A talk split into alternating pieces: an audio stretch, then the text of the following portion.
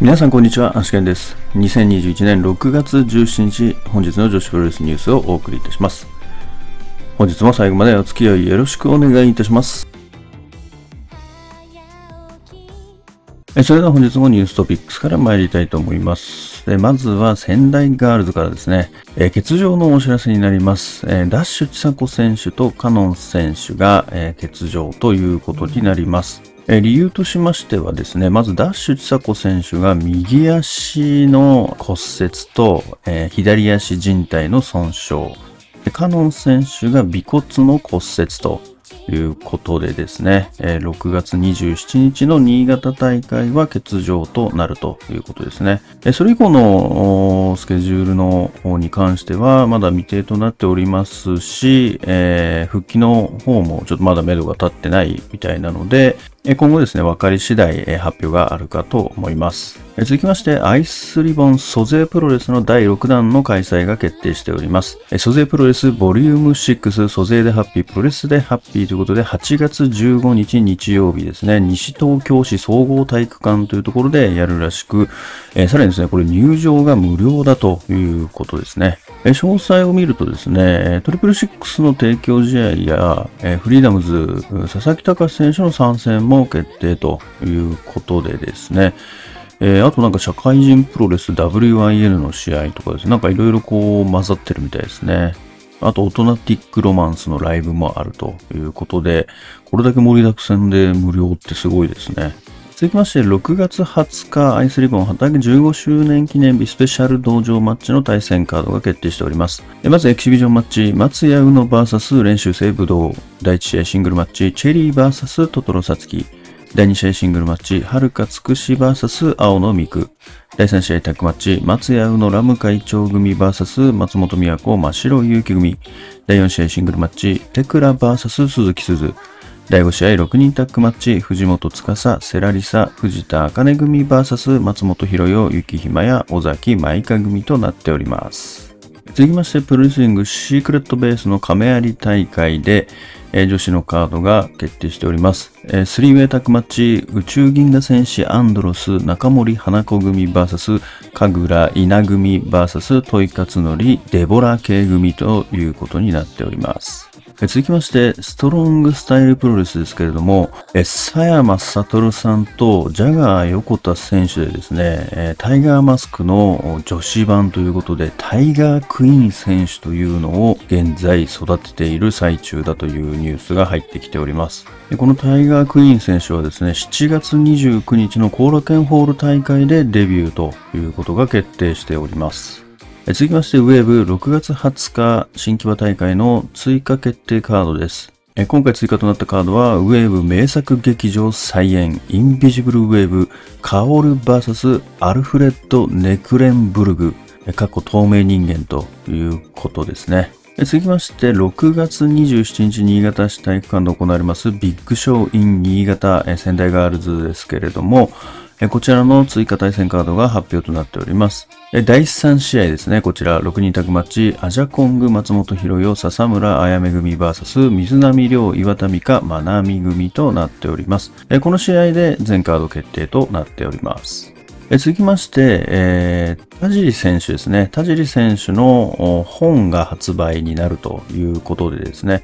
その中で首里選手との対談が載っているということですね。で、こちらは何か Amazon で買うと、なんか限定の映像が見れるみたいなのがなんかあるらしいですね。まあ、こちら欲しい方は、えー、シュリさんのツイートの方からですね、Amazon のこのリンクが貼ってありますので、まあ、こちらから、えー、購入すると何か限定の映像がもらえるみたいですね。続きまして、7月31日に、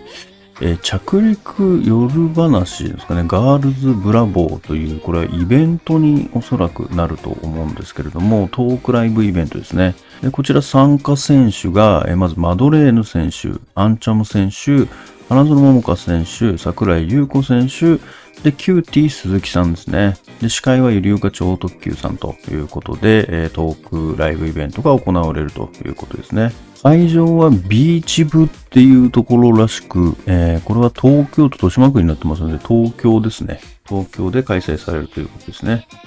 えチケットは E プラス等で発売されているのかな、えー、3000円となっております。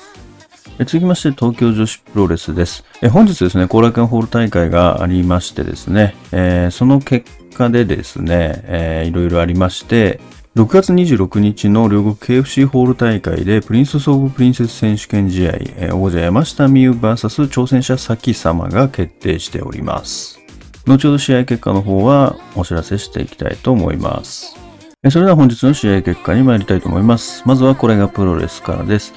これがプロレス本日の対戦カードはシングルマッチバンビ VS 藤田茜となっております。結果としましては9分40秒スクールボーイで藤田茜選手の勝利となっております。続きまして東京女子プロレスコロケンホール大会です。まずはオープニングマッチ8人タッグマッチ天満のどか愛のゆき楽原宿ポム組 VS スズメ猫春菜宮本もか遠藤アリス組は12分5秒ドクターイエローからの片指固めで楽選手が遠藤選手に勝利しております。第2試合シングルマッチ中島翔子 VS 鳥羽美香也は7分47秒無人在来線固めで中島選手の勝利となっております。第3試合タッグマッチ上福幸角田直組 VS 渡辺美優桐生真宙組は11分11秒フェイマサーからの片指固めで上福選手が桐生選手に勝利しております。第4試合シングルマッチ、前海未来 VS 荒井由紀は12分41秒ミラマーレで前海未来選手の勝利となっております。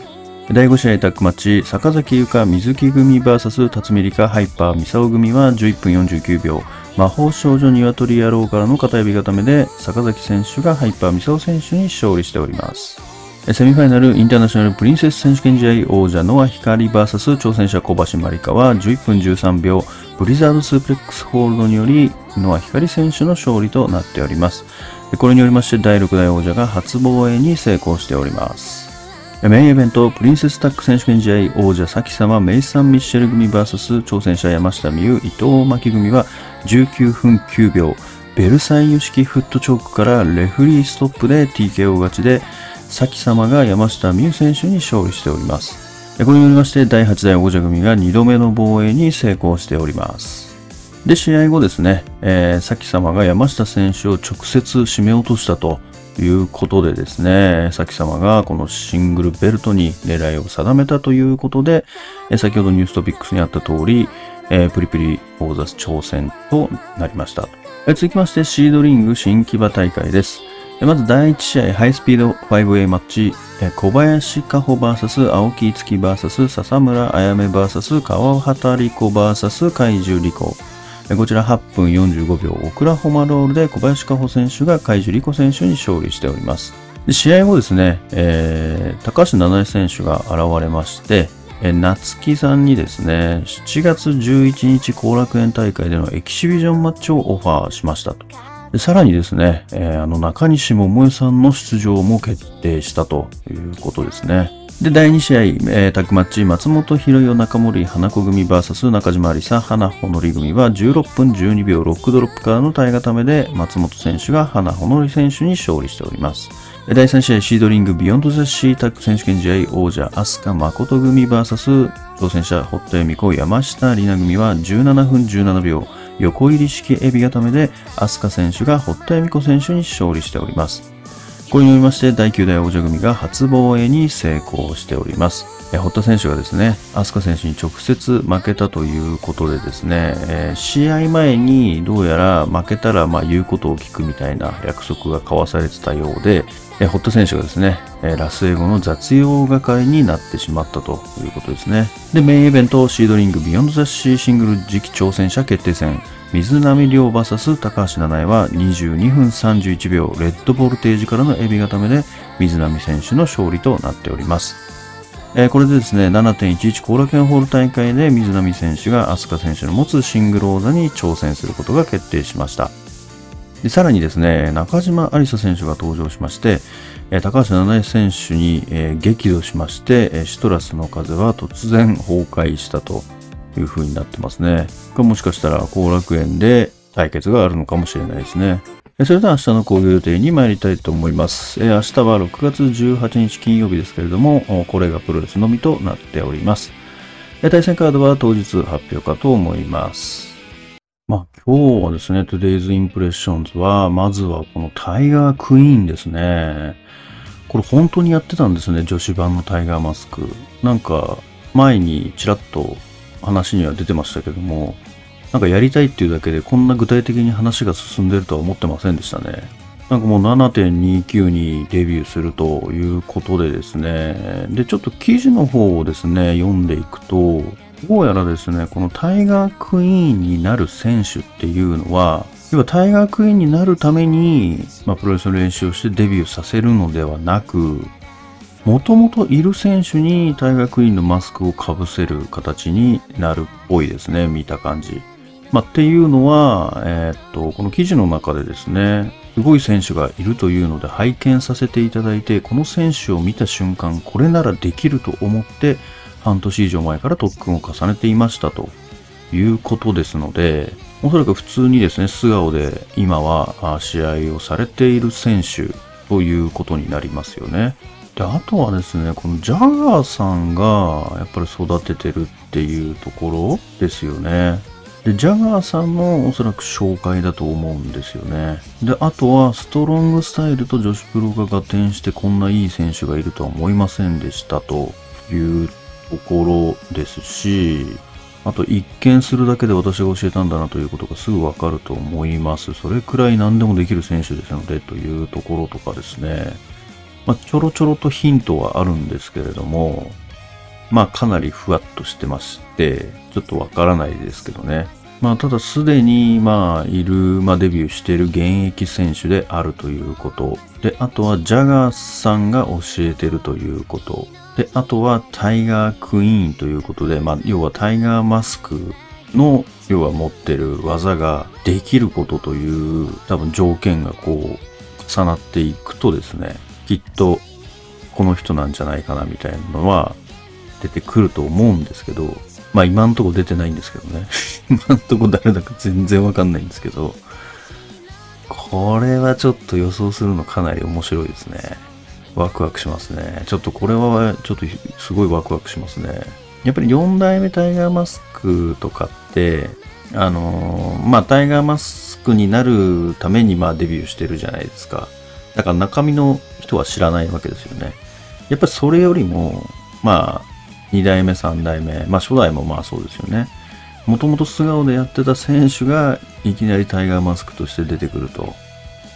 いうところは結構やっぱワクワクしますよね。まあ、初代が佐山悟、2代目は三沢光晴、3代目は金本浩二ということでですね。まあ、やっぱりそれぞれね、あのー、まあ、これナンセンスなんですけども、やっぱり中身っていうのは分かっちゃうんですよね。やっぱり、やっぱり中身っていうのは分かっちゃうんですけど、まあ、ブラックタイガーなんかもね、そうでしたね。あのー、ブラックタイガー、まあ初代はまあマークロコで、初代タイガーマスクと、まあ、やってたと思うんですけど、まあ、突然ね、あのー、G1 クライマックスの時ですよね、確か。あの、両国国技館で、突然現れた選手がいて、ブラックタイガーですね、黒いタイガーの仮面をつけた。まあ、それは結局エディ・ゲレロだったんですけど、あれも、なんか結局すぐ分かっちゃいましたもんね。だからみんな、やっぱ中身誰だっていうね、ことになるんですよね。結局。まあ、ナンセンスだとは思っていても、やっぱり中身は気になっちゃいますからね。まあ、ただですね、まあ、今時点では本当に誰だか全く想像つかないんですけど、おそらくそのデビュー戦見れば多分誰だかすぐわかると思いますね。自分は。それくらい自信ありますね。めちゃくちゃマイナー選手だったらちょっとわかんないかもしれないですけど、普通に今、コンスタントに試合をやれてる選手で、まあその地方の選手とかじゃなくて ま、関東近辺で、まあ、普通にですね、まあ、一般的な、まあ、女子団体ですよね。でやってるような選手だったら多分動き見ればすぐわかるかなと思いますね。これ、ジャガーさんなんですよね。ジャガーさん。ジャガーさんでしょ？だからってことは、まあ、ディアナがまず思い浮かぶじゃないですか。ただ、ディアナで、まあ、タイガーマスクみたいな、あんな華麗な動きができる選手がいたかと 考えると、ちょっと難しいですよね。まあちょっとあの、なんていうのかな。それができないとかじゃなくて、スタイルが全然違いますからね。これマドレーヌ選手だったらかなりびっくりですけどね。いや、ないよな、でもそれは。それはないよな、でもな。いや、そうだったらすごいびっくりしますけど。まあでもちょっとなきにしもあらずだな。やっぱり最近のこのタイガーマスクって、やっぱりちょっと格闘スタイルと、まあシューティング、まあ今の4代目なんか、まあシューティングが多分ベースになってるんで、まあやっぱりちょっと格闘技をかじってる。で、まあエアリアルな動きもできるみたいなところだと思うんですけど、やっぱマドリアン選手格闘技やってますからね。まああとはまあ飛んだり跳ねたりできるのかっていうところですけど、もしかしたらやってないだけでやったらできるのかもしれないですからね。ちょっと、なんか、なきにしもあらずな気がしてきたけど、いや、でもそれはないよな、さすがに。もうちょっとどうなんだろうね。全然わかんないですね。ディアナの線はないと思うんだよな。ディアナの選手という線は。あと、パワーファイターっていうのもおそらくないと思うんですよね。こうちょっと大きめの。それもないと思いますし、じゃあ、じゃあ、あと団体に所属選手、所属してる選手かというところもちょっと気になる部分ではありますよね。なんかフリーな選手なんじゃないかなって思うんですよね。いやー、全然わかんないな。全然わかんない。まあ、個人的にはですね、個人的には、いや、でもないなスーガメイス選手なんかでもいいかなと思ったけど、タイガーマスクっぽい人いないですからね。思いつかないもんな、タイガーマスクっぽい人。タイガーマスクとしてのセンスと動きと優雅さとか、かなり大絶賛してますからね。これは難しいですね。ちょっと考えてもわかんないので、7月29日、楽しみにしましょう。まあ、あとですね、このダッシュ千子選手とカノン選手がこれ揃って欠場ということでですね、これまあカノン選手は、あのー、まあ、ガイアイズムの時に鼻血結構出てたんで、ちょっとあれかなと思ったんですけど、ダッシュ千子選手はあれでしたね、結構意外でしたね。しかも2箇所ですからね、骨折と人体やっちゃってるっていうところで、これは、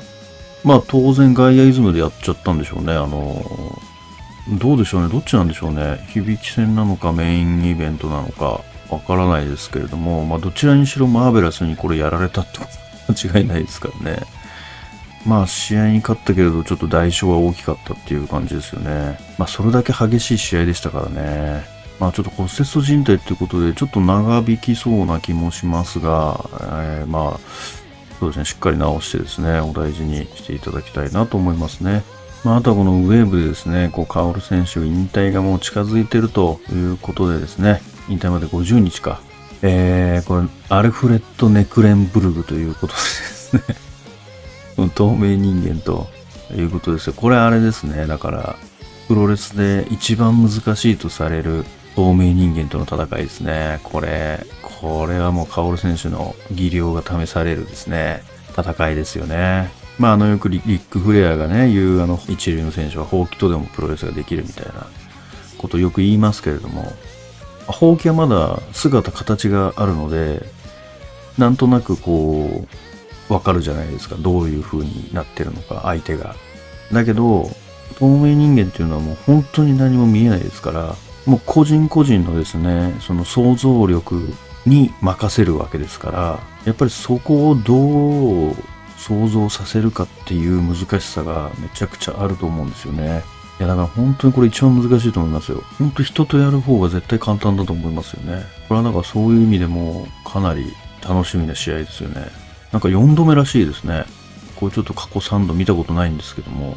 どうしてももう一度見たかった好勝負ってあるんで、一回やってるんですかね。アオル選手自体が。かもしれないですね。これはなかなかいいですね。場内実況ありということで、これ多分実況がないとですね、持たないんだと思うんですよね。やっぱり、透明人間なだけに、そのそれぞれお客さんに想像力を働かせてもらわなきゃいけないっていう部分もあるので、まあそこを補完する意味で多分実況があるんでしょうね。これは非常に楽しみな試合ですね。それから東京女子の後楽園大会が本日ありましたけれども、タックのベルトはですね、まあ、見事ネオ美意識軍が防衛したということで、えー、さらにその後ですよね、このそもそもこの試合がフットチョークで、え、山下選手をですね、締め落として勝利したということでですね、珍しくですね、さき様がこうシングルのベルトにこう興味を示したということでですね、まあ、タイトルマッチが決定しましたけれども、まあ、今までこのネオ美意識軍ってね、結構メッサン・ミッシェルがまあ、目立ってたかなっていう部分はあったと思うんですけれども、まあ、ここに来てね、先様が主張しだしてきたということですよね。これ、先様はどうなんですかね？これは初挑戦なんですかね？プリプリは。今まで、まあ、いらないみたいな感じでやってこなかったんですかね？まあ、この山下選手とね、先様っていうのも、なかなか楽しみなカードですね。まあ、あとはまあ、防衛、この二人にですね、防衛できたのはすごい良かったですね。やっぱりこう、ツイッターとかもですね、今日ちょっとこう検索して、TJPW のハッシュタグを検索していくとですね、やっぱりメイさんを絶賛する声が結構あるんですよね。やっぱりいよいよみんな気づいてきちゃったなって感じですね。もうメイサン・ミッシェルのプロレスセンスの凄さにですね、結構みんなすごいすごいって言ってね、絶賛してるのが結構多く見られましたので、本当にまだね、メイさん見たことない人はですね、ちょっと一度見てほしいですよね。まあ、本当メイサン・ミッシェルと駿河メイは本当に別人と言っていいくらいですので、あの、使う技とかも違いますし、まあ、うまく使い分けてると思いますよ。あの、武藤さんとグレート・ムタと同じくらい多分違うと思いますね。で、今もしかしたらちょっとメイさんの方が好みかもしれないですね、自分は。メイさんの方がちょっと好みかもしれないですね。まあ、リングでやってるからっていうのももしかしたらあるかもしれないですけどね。いや、本当に、あの、キャラクターが全然違うし、まあ言ったらもう攻め方とかも全然違うので、いや、ほんと見てて面白いですね。しっかりこう二面性を使い分けてるところがまたすごいなっていうところですよね。で、あとはシードリングの新規場大会ですね。2days のまあ2日目でしたけれども、まずはハイスピード 5way に関して、まあこちらは試合結果とかいうよりもですね、この試合の後にですね、7.11の後楽園ホールでですね、まあ中西桃江選手が参戦するっていうところがまずびっくりしたのと、まあ、そこで夏木さんがエキシビションをやるというところもですね、かなりびっくりしたサプライズだったんじゃないかなと思いますね。これちょっとでも、いまいち具体的にわからないのは、夏木さんはまあエキシビジョンで出るとして、中西さんは、これは普通に選手としてやるのか、このエキシビジョンに絡むのかがちょっとわかんなかったんですよね。で、なんかこのやりとりの中で、あの、先日、加藤園子選手の25周年のところで、前川久美子選手が、まあ、一夜限りの復帰っていうのをしたと思うんですけれども、そこでまあ高橋七重選手が対戦してて、で、なんかまだやり足りなかったのか悔しかったのかで、なんかオファーしてるらしいですね、この後楽園で。で、まあなんか返事もらえてないとかって言ってましたけれども、まあなので7.11って結構今までのシードリングではなくですね、まあ、こういった形で何か少しメモリアル的な感じになるのかなっていう感じですね。で、あとはまあタッグ選手権ですね。タック選手権の方、え見事ラスエゴが防衛したということでですね、堀田選手がラスエゴに連れて行かれて、えー、雑用係としてですね、働かされるということになってしまいましたけれども、まあ、今後これがどういう展開をしていくのかっていうのが、まあ見ものですよね。まあ堀田選手自身、まあ堀田選手と山下選手っていうのは、これはどういうユニットになるんですかね。一応昨日のあのやつでは、シトラスの数に入ってましたけど、まあ、T ハーツというフリーですよね、堀田選手は。で、山下選手はまあ普通にフリーで、どこのユニットにも属してないはずなので、ちょっとこれがどういった展開になるのかが今はまだわからないところですけどね。まあそれからね、このメインのシングル次期挑戦者決定戦ですね。水波選手が、えー、まあまた勝利したということで、前回2019年の4月1日に、えー、シングルして、まあ、勝った技と同じですね。レッドボルテージで勝ったということで、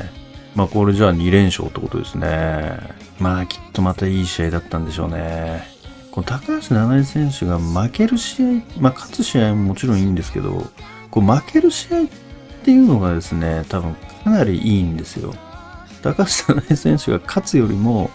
負けた方が、なんていうんですかね、名勝負率高いというか、相手がより光るんですよね、やっぱり。高橋七重選手が勝つ試合でも相手を光らせて勝つんですけど、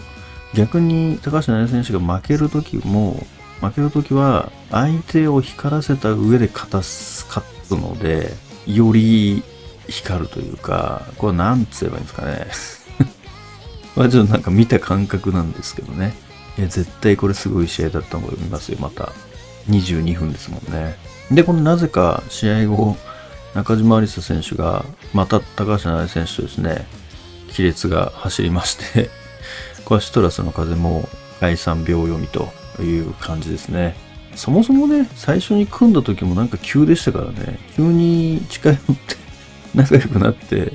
だからまた別れるのもすぐ早いんだろうなってちょっと思ってましたけどね。まあ実際そうなったということですね。なんかもうあれですね、シードリングもこうユニットが、吉子組も解散ということになりましたし、もうユニットってこれシトラスの風もなくなっちゃったらあれじゃないですかね。ラスエフしか残ってない感じになりますもんね。まあ、またユニットが